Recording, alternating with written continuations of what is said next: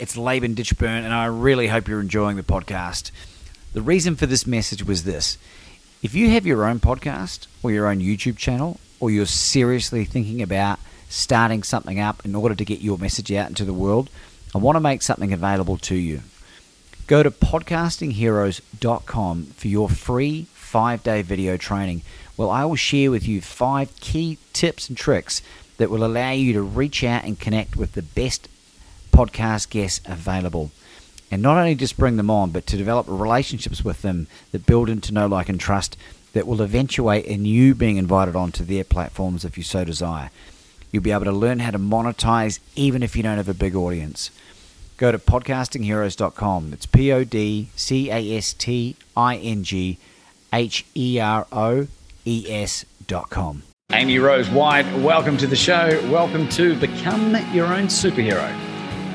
Thanks so much for having me, Laban.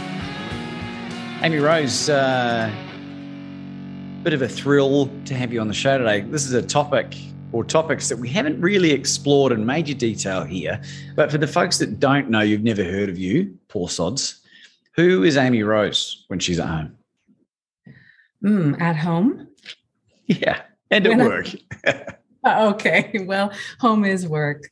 Uh, I would say I am an intuitive and integrative psychotherapist, and I work from home. So that's a big part of my life. I specialize in perinatal mental health. So I mainly serve people, women, families who are struggling around emotional health conditions related to pregnancy and postpartum, miscarriage, adoption, loss, abortion. Um, that's only part of my passion. I also work with a lot of people in transition. Um, I would consider myself. Uh, deeply embedded in psycho spiritual healing. So, people who are looking to make really massive transformation in their relationship to themselves and the world. That's part of what happens here. And then uh, the other part of my life is playing my guitar and singing loudly, hoping my neighbors don't uh, complain, um, and dancing around and being with my children and playing in the mountains and creating loving spaces with people. I appreciate you sharing that. And just for our male audience members that are dialing in, this is for you as well, because anyone that's that's a father, planning on being a father, an uncle, or anyone that's going to have any involvement with anyone making babies, this is for you. Because Amy Rose has a plethora of knowledge that will allow you to be empowered to maybe help your sister-in-law or uh, someone in your family that might not have the knowledge that you'll acquire after listening to this the truth bombs that Amy Rose is likely going to drop today. So we're very excited to have you on the show. It's a, it's a real thrill. And uh, in the short time that we've known each other, you've had a profound impact on my life. And, and I got to thank uh, Dr. Alan Thompson for the introduction. Uh, first question for you, Amy Rose. Where did this where did this desire to move into the field that you're in now come from? You know, the psychological answer is I'm probably trying to heal my past. And, you know, that's a true um, response given as a psychotherapist. I grew up with a mom that struggled with mental health issues. And I think even as a really long young child, I was cognizant of the fact that she did try to reach out for help and really couldn't find it, couldn't access it, didn't understand what was happening to her. So I think on an unconscious level, from a very young age, I was drawn to working with children and their parents, um, special needs children, the child abuse prevention field, because although we like to speak in the maternal mental health realm, um, really in a strengths based way, you know, that these issues are preventable, they're treatable. The reality is, you know, when we're showing up as parents in ways that don't feel great to us, yelling, screaming, hitting, you know, abuse can often be related to untreated mental health stuff.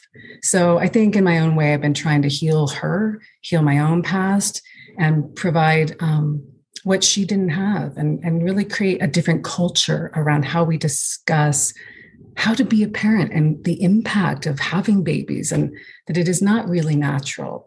And we're doing it in isolation reinventing the wheel next box next to little box. And um, it's really really freaking hard. And i think we need to normalize the emotional complications that come along with it and the struggles um, you know associated that we're too ashamed to discuss the the difference between a psychotherapist, a psychologist, and a psychiatrist. Could you explain that for us, please? Sure.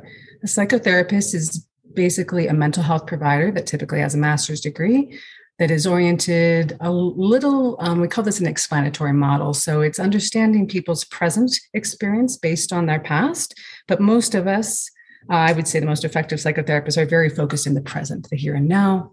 We might be doing trauma work related to symptoms, but we're really focused on what it looks like right now behavioral change, um, symptom reduction. I mean, these are really kind of clinical terms for helping people g- return back to who they are, the, the wellness and wholeness of who they are. A psychologist is someone that probably has a similar orientation or does somewhat similar work but has a PhD. And then a psychiatrist has an MD. They are uh, able to prescribe uh, medications, psychotropic medications, and the like. They may or may not actually provide therapeutic services as well. Some do, some don't. Yeah, and I think it's a good question to ask because uh, we can all pretend to know what all these uh, the terminology means, but I think understanding it allows you to make better decisions in terms of who, who you need to seek out when you're going through whatever challenges. Thankfully, in my own healing journey, I got access to a gambling psychologist, and uh, I really felt sorry for that woman. Her name was Lee. she wore the the world on her on her face. She was probably looked 20 years older than what she was, and I think she was taking on all of the world's problems. Um, and I think there's a lot to be said about being in that environment. It sounds to me like what you do has slightly more uplifting moments at times, hopefully, at least. What are your thoughts on that? Oh, that's such a good commentary. I think it really depends on your personal orientation. And my philosophy has always been it's not what I know or even what I say that's helpful to people, it's who I am. And I laugh a lot uh, in my sessions. I was just actually visiting my parents out of state and I worked for a day, used their office and I said, Hey, you know, did you hear anything? I was trying to kind of keep it down and play a noise machine. And they said, Oh, we just heard you laughing. and I feel like um, if you bring joy and levity to these really dark, deep problems that people present with, um, it doesn't have to age you. In fact, I would say I've healed tremendously through my work. It's it's basically not. I don't believe in altruism. I think it's inherently selfish to be a helper of any kind. so I, I, feel sorry for her. I don't. I don't know what was going on with Lee. well, I um I I tried to reach out uh, in the last twenty four months uh, through the organisation that I got access to to to let her know to thank her for um really what had happened in my life and I, and and I would say that I'd be a tremendous success story, and, and, it would be important for me if I was in her shoes to hear that. So I don't know whether she'll ever hear about it. Maybe I need to get famous enough if she's still alive, she can hear about it. But um, and one thing I would say about you, uh Amy Rose, is that for those who are just listening, she's smoking hot. She's beautiful, and you're a mum. You got two children. Last I checked, two boys. Yes, that's very, very kind of you. Yep, they're almost grown, 16 and 18 you hardly look old enough to have babies, but there you go. And what do you reckon is the secret to your radiating beauty to this point? Uh, I'm truly, truly happy. I'm truly happy with my life and who I am. And I think that radiates out. And I drink a lot of water. Was that always the case, being truly happy? Probably not.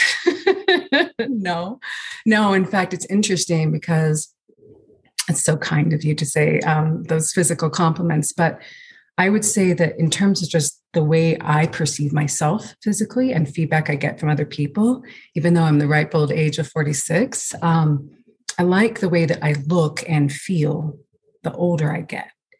And that's purely a reflection of doing a lot of I hate to say the word work. I don't really love the idea of doing the work. Um, that doesn't really appeal to me. The necessary. Yeah, it's more about like gently returning to myself. You know, gently returning to that little kid that, you know, loved to run around and pick flowers and give them to people when I, you know, was seven or ride my bike. You know, I'm an 80s kid. So I had a banana seat with flowers on it. You know, like the feeling in your body that when you remember those moments of your childhood that are positive, like that's what I've worked on cultivating, returning back to like who that little kid was before she learned that life could be painful. And um, that, you know, it sounds really trite, but learning to love that little person and protect that person and and indulge her in, you know, what she really loves to do. I think that results in you looking and feeling different. And happiness, by the way, my definition has nothing to do with some permanent con, uh, state of contentment or bliss. It's really accepting what is in every right now moment uh, with with gratitude and appreciation, e- even in really dark moments. Do you think coming to that conclusion has made you a better therapist? Oh, absolutely. Yeah, because it means that I completely trust myself and life.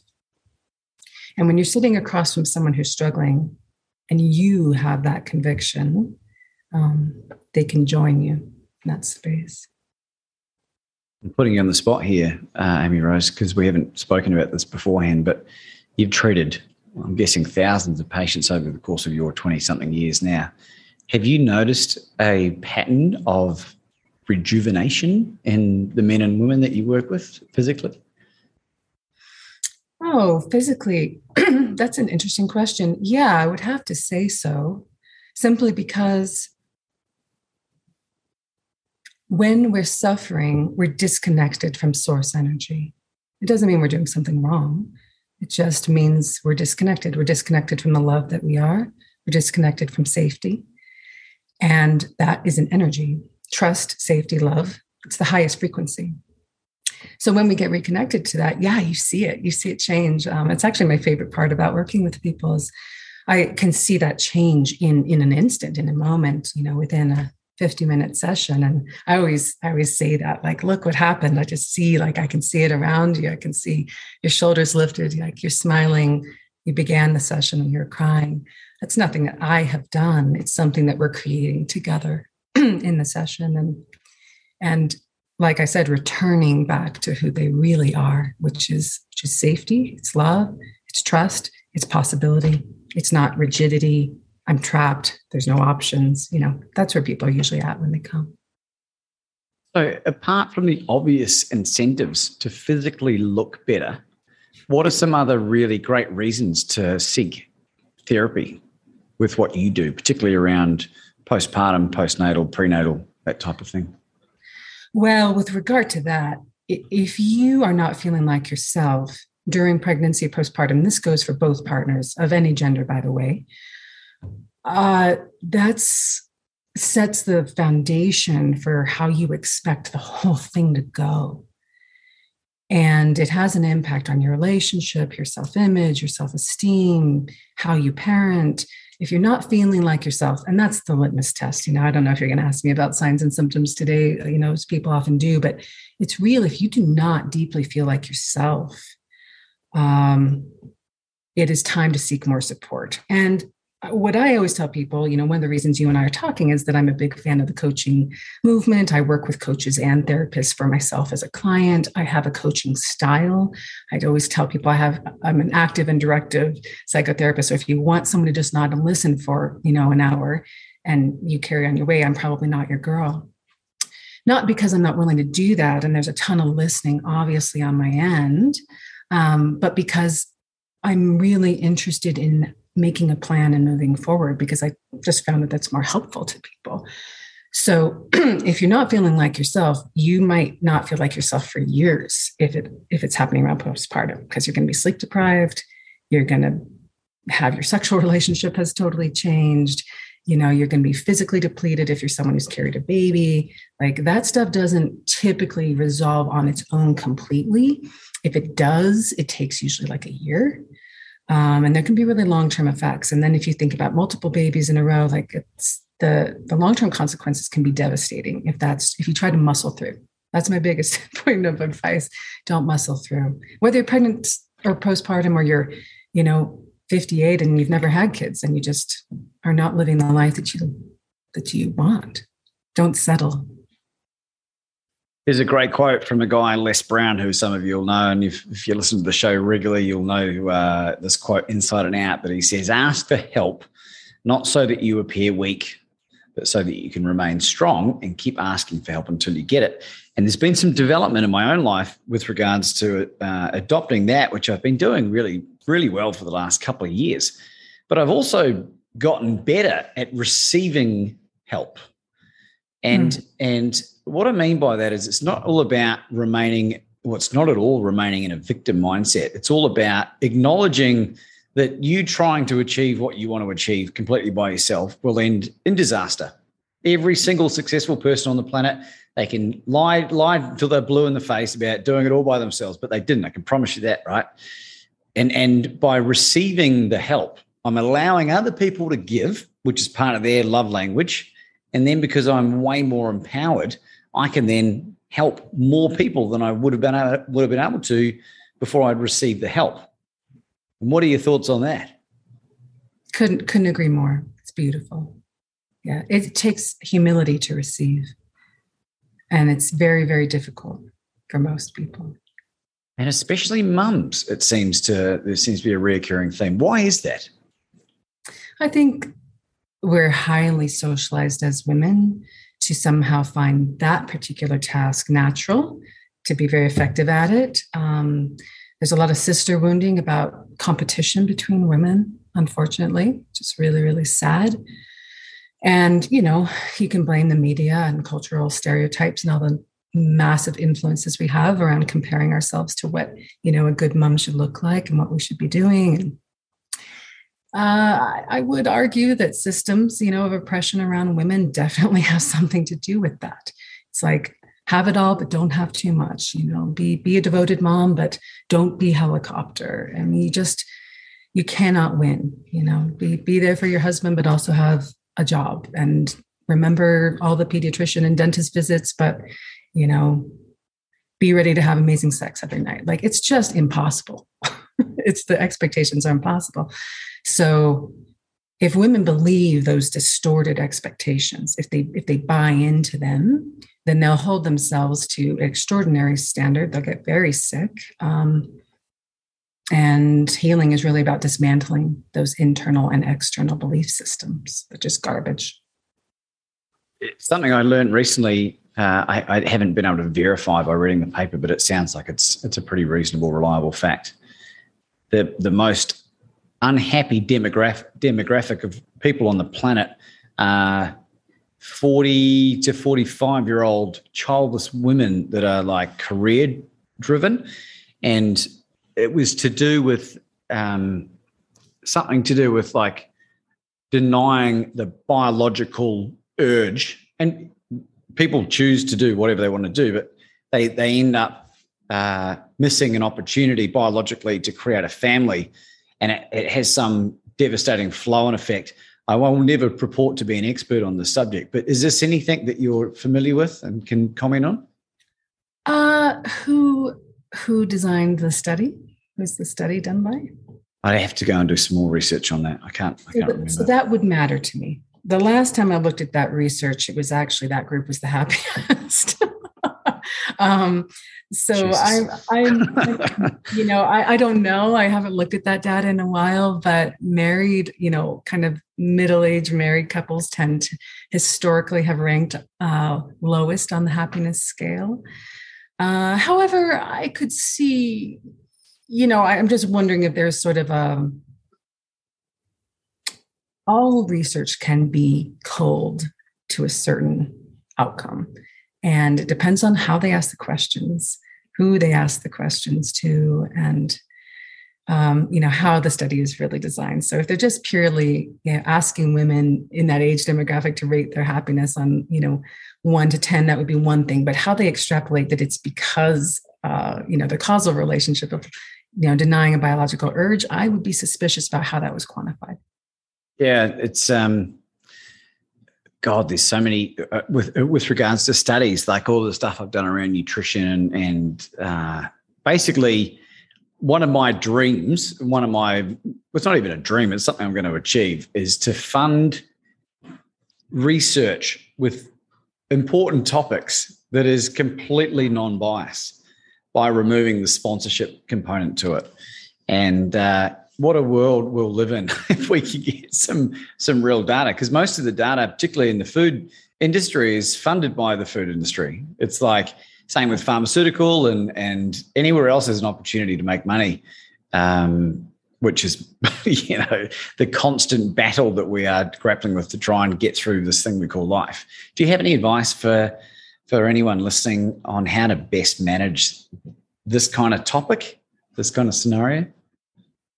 In terms of understanding what's true, like how to make the best best decisions for themselves. Oh, throwing under the bus there. no, no, that's a tough one.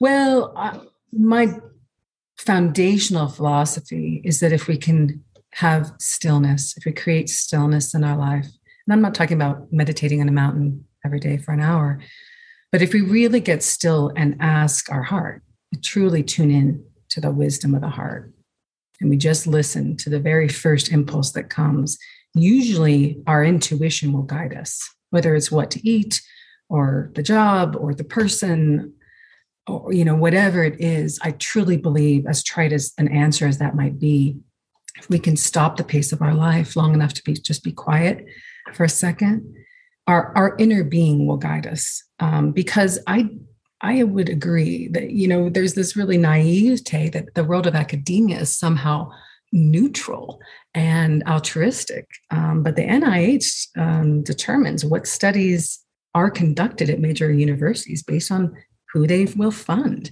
And that dramatically impacts you know the, the quote unquote research and science that we kind of blindly want to um, accept as you know coming from this really i don't know yeah neutral deified ivory tower place it's like no those people are you know they're just trying to put dinner on the table themselves um, and they're highly influenced by corporate interests. So I think it's important to pull back sometimes from those influences and really, really listen.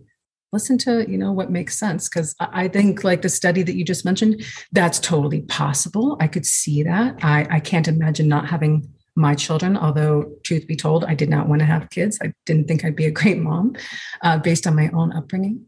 But man, do they give me purpose and meaning? And now I'm in the phase of my life where they're about to fly the coop, and I'm kind of like, all right, who am I going to create myself as now? And what what is my purpose and my mission and my calling in the world if it's not to raise these little people anymore? Slightly uh, change in topic. Just as you were saying that last comment, you made me think of um, plenty of examples that I've seen of mums that, for one reason or another, put all their eggs in one basket, metaphorically, from their children and haven't put any time aside for their own self care and pleasures and that kind of thing. And then when the kids leave, or you know, if the children were to to die or whatever, something horrendous, then they are totally directionless. Have you have you got any ideas or suggestions for anyone that maybe is looking to look after themselves a bit better and disassociate from their kids so they can let them roam free? yeah, that's a that's a topic very common to conversations I have with women because it's so dangerous. It's so dangerous to go there, and yet so many of us do. It has to be a priority to know ourselves. We have to determine that it's just important. Actually, it's as beneficial for the children as it is to us, and I would say our relationships and our partners and even our communities to extrapolate a little further beyond that um, to know who we are to actually be genuinely curious about that person to make the time. And you know the reality is the the demands the physical demands of child rearing are so overwhelming. I'm not sure that that's really realistic in the early years. Um, it is it is a monumental task. So it requires thinking about taking care of oneself in really small ways. So making sure you do maybe shower or wash your face or brush your teeth before you get your kids ready. Most most moms will just default do that for everybody else and then maybe at the end of the day you know they're running a brush through their hair and and it's not about what they look like it's about the priority that their their own value and worth has like where are they on the list so it, it needs to be pretty small when kids are little. And then I think it can grow over time. But taking a class every month, exercising every other day, 20 minutes, you know, something that's really doable. You know that's one positive benefit of the digital age is there's apps and youtube videos and all these things where people can access meditations yoga exercise weightlifting you know whatever it is that's interesting to them.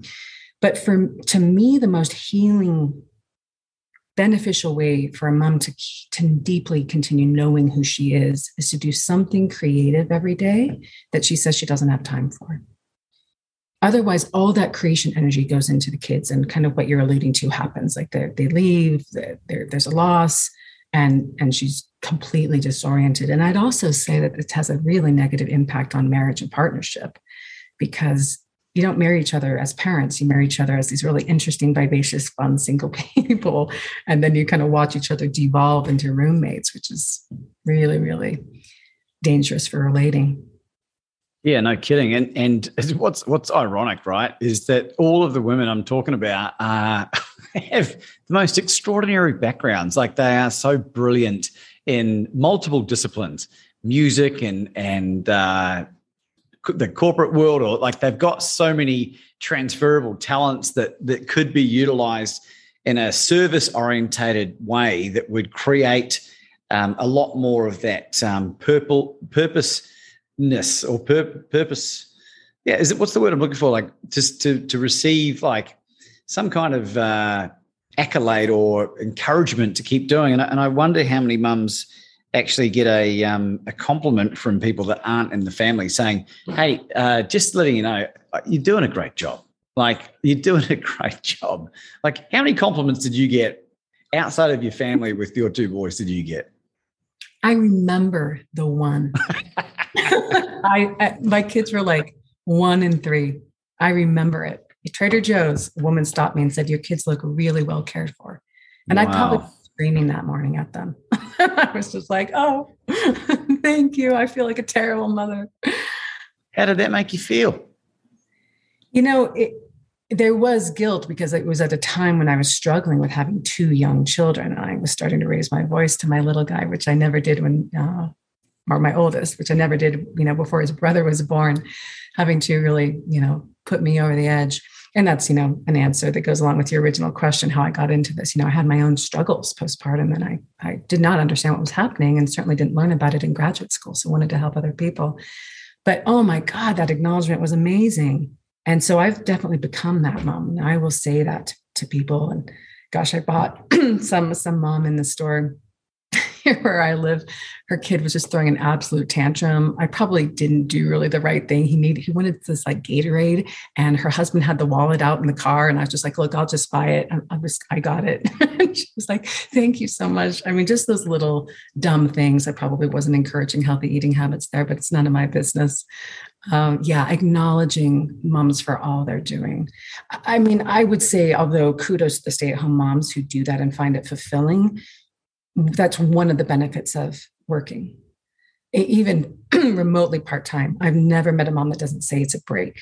And and that's a lot to work and take care of kids at home but it's because you get some external validation. You get a paycheck you get some time off you get someone saying good job.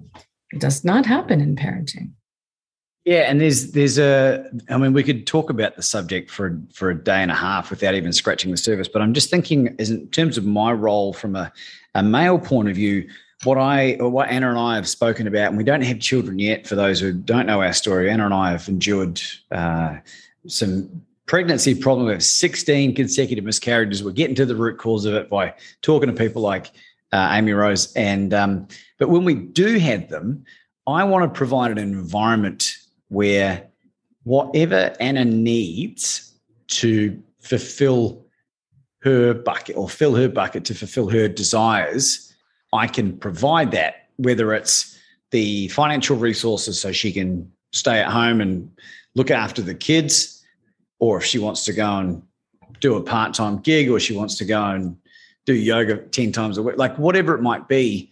And I just wonder with the breakdown in, in the family dynamic in the last, you know, 20, 30 years that we are, we're missing some strong masculine uh, partners that aren't providing enough of a security blanket for the mums to be able to just relax into their divine role as being a mother. What are your thoughts on that?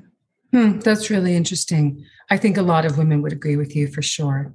And on the outside, it can appear as though a man is, I guess, I don't know, is serving the right word from what you just described to me is feeling like you're in service to her. Is that what you described? It, it depends. So, like, like some men might be just saying, "Well, I pay all the bills." right? But then there's the missing component where there's the emotional connections completely gone, and he's off jerking off to uh, you know with a porn addiction and and off drinking and getting high with his mates like which I, I, know real life examples of people that i used to kick around with that would do that right? Like um so there's there's i don't know maybe it's the whole dynamic of what i'm saying like how do we how do we improve that situation? Well now you're you're talking about a much larger subject which is how men understand their role in modern relationships and that is very tricky because it's evolved so radically over the last 50 years. I think a lot of men in their 30s and 40s are extraordinarily confused around their role. If okay, if their partner is so you know capable and she doesn't really need me. I mean, that's the primary dilemma for the modern man. I think is that men recognize women actually don't need them anymore. That wasn't true 60 years ago. They don't even need them to have children, technically, in you know some scenarios. So how men feel appreciated, needed, how men actually the word the reason I use service is because that's my understanding. I believe men absolutely need to be respected, appreciated, and of service. If they don't make their partner's life better in some way, they really feel inept, like failures. They feel kind of meaningless. Um, same with work. That's why a man's career is so important. He has to feel like he has a mission and is impacting the world in some way. But that requires a woman to be willing to receive a man to support her then emotionally, because that's basically what we do need men for. We need men to support us emotionally, to know us intimately, uh, psychologically, spiritually. Um, we need to be seen and heard and cherished and adored. You know, those are deep, deep fundamental emotional, psychological, spiritual needs that women have. But most men don't realize that that's actually the more essential role, and that going to work and paying the bills is is is big part of that. It's part of saying, "I'm protecting you so that you can surrender, so that you can soften to life." Um, and I, one of my favorite teachers, David Deida, he says that the modern woman is a better man than most men. And I think that's the dilemma, is because what you're creating in your marriage is being truly a good man in all respects. You're not just putting bacon on the table, so to speak. You're you're you're supporting her vision and goal, and that might be to also work or not. Um, but it's that surrender. If you're willing to be the solid space so she can soften and like literally open up emotionally in all other ways that most you know people want in relationships, man, that requires such spiritual maturity. It requires a lot of inner work. It, requires um, discipline, as you know. You know, going from your past, the little that I know, I'm halfway through your book, um, to your present. It requires a total evolution from that really immature, me-centric way of being, which is natural for all of us when we're young, to to true masculinity, which is what you're describing. Well, I've got I've got a solution for the men out there that are going, well, how the how on God's green earth do I do this? Right? I'm not saying this will work with every single person, but the foundation of of Anna and I's relationship was built on a very strong structure of trust. There's a book that I read by Mark Manson called Models, which is about attracting women through honesty, which I read I think 2017, and and I and it was really it's as simple as it sounds. It's like we don't need to pretend to be someone else to attract the right person. Because of that, it set a really great precedent in a relationship. So you talk about what is the what is the the role of the man in the relationship? Well, it's not it's not the same for everyone, but if you're able to have really honest conversations about what what boundaries, what v- values, and all these other things that are really important, then you'll know right? You, you, as you spend time, we've been together nearly four years, and we're getting to know each other. You know, we thought we knew, knew each other really, really intimately a year into it, but then it's just there's no substitute for another three years, right? And so I'm really clear on what lights Anna up and her on me. And because we've got this this dynamic, I benefit tremendously from it as well because her whole love language is empowering me with her feminine energy and allowing me to lead in the relationship. And that might trigger a few feminists out there, but that's her language. So I don't shoot the messenger. well, I'm I'm right. I'm right there with you. And I consider myself a feminist and aligned with what you just said. I don't believe they're mutually exclusive. Feminism is simply we're equal as human beings. We matter. We matter equally. Our value is the same. Yeah. That's, the, all, that's all that is. The, the the word feminist, I think, has evolved. It's like it's, it's like being being safe like being safe 10 years ago versus now is like just not even the same word anymore right, right. Um, like triggered. so there's so many topics. There's like there's like the uh the the underground route of like where where, where can we take this? Well we, can i say can i say one more thing just about you talking about anna? Yeah please. I, I just want to add that when it because we're talk, we were talking to come back you know to postpartum pregnancy emotional wellness. If a woman doesn't trust, if she doesn't feel safe, as you just described, you've set up your relationship, if she doesn't feel safe to allow you to do that, if she doesn't feel like she will really, she can trust you in that way, then she will do it all to excess and get sick so it is actually really pivotal if we're talking about perinatal, by the way, that's just conception through the first year postpartum. We're talking about perinatal wellness. That dynamic is actually mm, it's massive to understand because I can't tell you how many women I've worked with that they just don't trust their partner. It's not just they don't trust them to be honest, it's they don't trust them to show up. And if a woman doesn't trust her partner to show up, whether that's a man or a woman, she will not listen to her body. She won't listen to her emotions. She won't know what she needs. And that feminine energy like withers and kind of dies away. And then you see all sorts of yucky stuff like loss of passion and sexual chemistry. And the worst case scenario, kind of loss of motivation, gusto for life, which both men and women have. That that is radiance, right? It's like it's like really being connected to the creative life force of the force of the universe. And and that's a massive cost to pay. Oh, amen, sister. And I was gonna, I was gonna be quite crass and say, well, man, in the lead up to her getting unwell, she's going to stop banging you too. And uh, and and as that that um, resentment, because it's the rejection thing in the man, it's like there's a whole litany of other disasters that will eventuate. She won't be getting the emotional, physical, and spiritual uh, component of the intimacy that's required, you know, in, in relationships and it's just a shitstorm. it's just a downhill shitstorm, isn't it? Well said. yes. yep. Maybe, maybe I should. Uh, maybe I should. No, no, I shouldn't uh, start treating patients like. I'll stick to coaching. it's funny, you know, like like uh, most of the.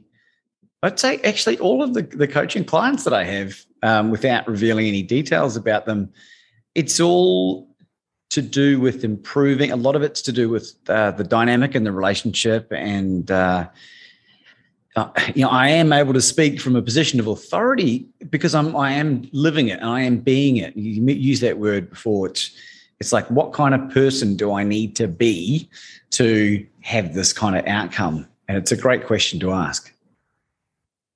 It might be the only question to ask. And so, from a female perspective, what's the what's the the wording you would use for the for the feminine in the relationship to ask? What would it take for you to allow? What, what would, it take? What would it take for you to allow? Okay, write that one down, folks. That's a, that's a gold nugget. Four thousand from. what would it take for you to trust? Because at the when you get it right, it's it's a very quick shift uh, in my personal experience, I can't test testify to everyone, but um, energy in a relationship shifts very quickly when you're doing the right things and when you're doing the wrong things as well. Do not get me wrong. Yeah, it's about the dance, recognizing. Right? Yeah. Where can people find you? At amyrosewhite.com. It's my website. Amy Rose White, spelt the way it sounds.com. Yep. Not not with spelt the way it sounds in the amyrosewhite.com. it's a long domain name. Um, Do you have any concluding thoughts for our audience today? Uh, I think my concluding thought is to really remember that at the end of it all, you are source energy. You are the solution to all of your problems. But that means being willing to reach out to be held and receive when your structures don't feel able to do that. And in doing so, you can actually teach people how to do that. You can teach people how to be there. But you have to be willing to take that first step. Ladies and gentlemen, Amy Rose White. It's Laban Ditchburn, and I really hope you're enjoying the podcast. The reason for this message was this if you have your own podcast or your own YouTube channel, or you're seriously thinking about starting something up in order to get your message out into the world, I want to make something available to you. Go to podcastingheroes.com for your free five day video training. Well, I will share with you five key tips and tricks that will allow you to reach out and connect with the best podcast guests available. And not only just bring them on, but to develop relationships with them that build into know, like, and trust that will eventuate in you being invited onto their platforms if you so desire. You'll be able to learn how to monetize even if you don't have a big audience. Go to podcastingheroes.com. It's P O D C A S T I N G H E R O E S.com.